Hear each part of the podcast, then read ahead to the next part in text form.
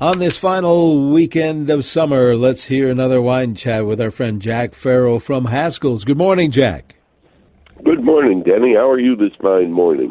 I'm doing quite well. It was a nice morning. We're getting a little bit of much needed rain here and there. Much uh, and, needed. Yeah. And uh, what uh, what is on your mind today? Well, uh, today I thought I'd address an interesting topic: cork. Uh, a couple of years ago, I was in Portugal and visited the cork areas. Cork is nothing more than the bark of a oak tree, a special oak, of course, cork trees, and the production and manufacture of oak of, of that cork uh, to produce uh, wine corks is absolutely phenomenally interesting. You know, uh, aging wine has a lot to do with cork. Uh, it was a lost art the ancient Romans and the ancient Greeks could age wine, and they aged it by putting the wine in clay amphora and then floating oil on the top. The oil on the top prevented any air from seeping in, and the amphora is porous enough to let a little air in so the wine would age. So they had the secret of aging wine. However, in the medieval dark ages, that was all lost, and people used barrels, and barrels were the only way uh, wine was stored. And of course, a lot of air gets in, and a lot of the wine goes bad. So you generally drank the wine right away. There was no such thing as aged wine for a while. Then, uh, in the 1400s, people began to use corks again a little bit.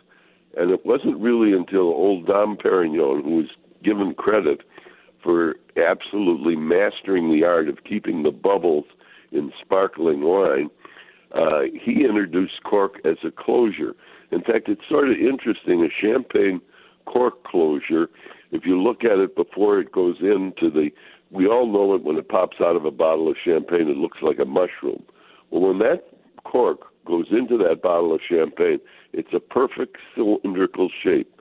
Uh, and if you look at it closely, and even after you pop a cork out now, if you look at it, you can see the cork goes different. It goes vertical and then horizontal, and then vertical again, horizontal. That's to ensure that that cork will stay in there and, and it's sealed at great pressure, and that's how you get that funny champagne. Uh, when it's popped, you get that mushroom shape that pops out because the cylinder has been a little deformed by the pressure to keep it in that bottle of champagne. And bottles of champagne have to be made of fairly thick glass to sustain nine atmospheres of pressure, which is inside. But anyway, uh, back to porks uh, or corks.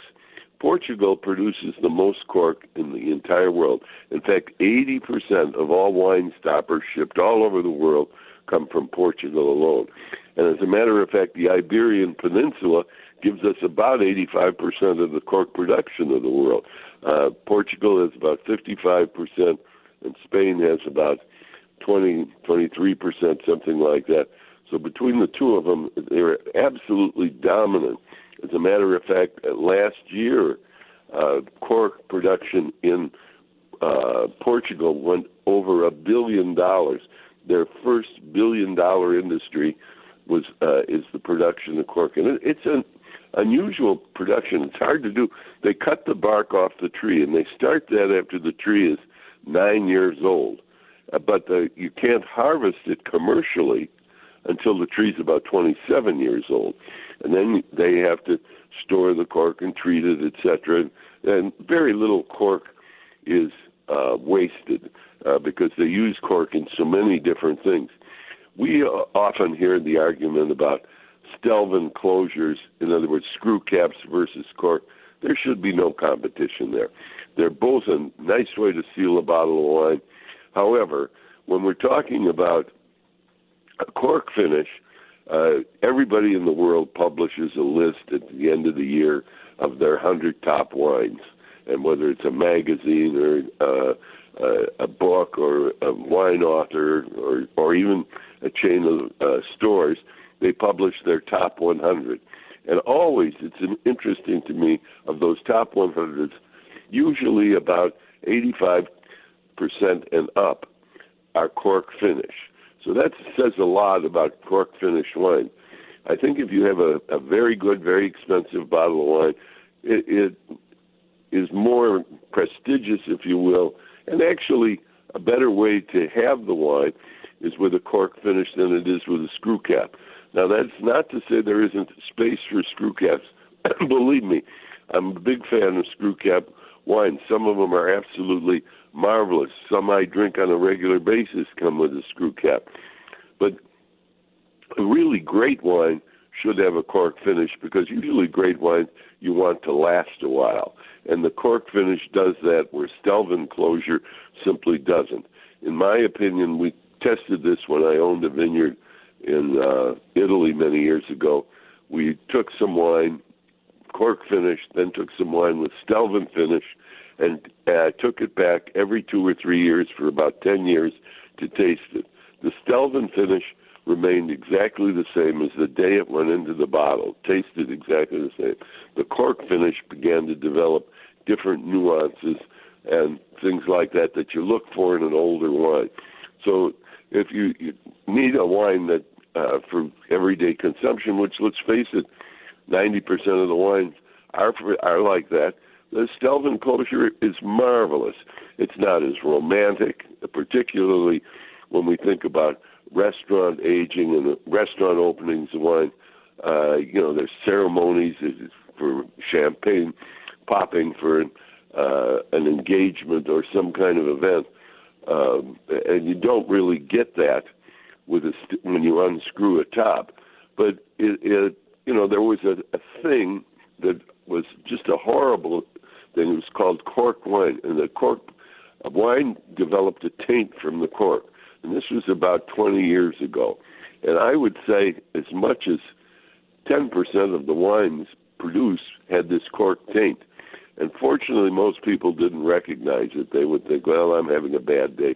This just doesn't taste as good as it usually does to me. And blame their own palates rather than the real culprit, which was uh, this cork taint. However, the cork industry in Portugal has really jumped behind it and they've cleared it up so that this cork taint now probably is less than one and a half percent of all wines are corked anymore. And I will just say this: that anytime I've had a bottle of wine, a Magnum or larger, a Magnum is two bottles of wine. That's the size it's called a Magnum, and I have never ever tasted a tainted corked wine that was in a Magnum size or older. And of course, the Stelvin cork became popular because of Australia and New Zealand. They were hit very, very hard with the cork taint years ago, many years ago. And they decided they were going to do something about it. And today, from New Zealand, it's virtually impossible to get any wines that are sealed with long corks. They're all Stelvin. And in Australia, uh, probably half of the wines are using Stelvin. And there's nothing wrong with this. You know, let's face it. Uh, Portugal makes 40 million wine corks a day. Now that covers a lot of wine, believe me. And uh, it cork's been used as a wine stopper and a proven one for aging wines for a long time, and all the top quality wines from around the world use cork. In fact, cork uh, by some of the big names in wine, they buy corks that cost up to 50, 60 cents a piece for each cork, but they're very special. They're longer and they're especially hand-picked. And as I said, these corks come from the outer layer of the oak tree, which grows back, so they're sustainable. It's a sustainable thing. And if I could be biased for one minute, one of the things I absolutely can't stand are artificial corks, those plastic ones. They're hard to get out of the bottle, and they're useless, and they're not very good for the environment either. When uh, you're using real cork, you know it's eco friendly because it's a renewable resource and uh, like I said, it's a fascinating thing to watch when they peel these cork. The peelers have to be really, really on top of their game because they can kill the oak tree. And the oak trees, as I say, start producing really good corks after about 25 years, and then can produce them for 50, 60 more years after that uh, if it's taken care of properly peeling the bark, as I said, is a real art, and they the fellows that do it are just amazing to watch them do it. And and then that bark is dried and finished before it's made into cork. And uh, or wine corks anyway. Of course, cork has lots of other uses, but uh, the Portugal uh, is really an interesting country to visit anyway. But if you get an opportunity to go there, by all means, go down and visit some of those cork forests. Uh, they're they're used for grazing and growing wheat and everything else because they want the trees to have a little space around them. So, unlike when we think of a forest here, where the trees grow very close to one another, in an oak forest they're quite a bit away from each other and have enough room for the canopy of the tree to spread out. Uh, at any rate, uh, cork is really a wonderful, wonderful finish for wines. And like I say, there's no offense to Stelvin or Screwcap. Hello. Oh yeah. Hello. there was a gremlin in the system. I'm not sure where that came from. I'm not either. it's okay. Absolutely. Anyway, uh, I wouldn't be biased against the screw cap closure. They're handy for bartenders. They're handy for everybody, uh, and, and they have a real place in the world of wine. But so do cork finish, and those wonderful corks they're producing in Portugal. Like I say, it's absolutely uh, the fa- one of the fascinating parts of the wine business, in my opinion, is to see them harvest cork. So if you get an opportunity to do that someday, don't pass it up. It really is special. And don't pass up uh, the opportunity to visit any one of the Haskell's locations, no matter what you're looking for. You're going to get a lot of help there. Indeed. The folks at Haskell's love to talk about wine.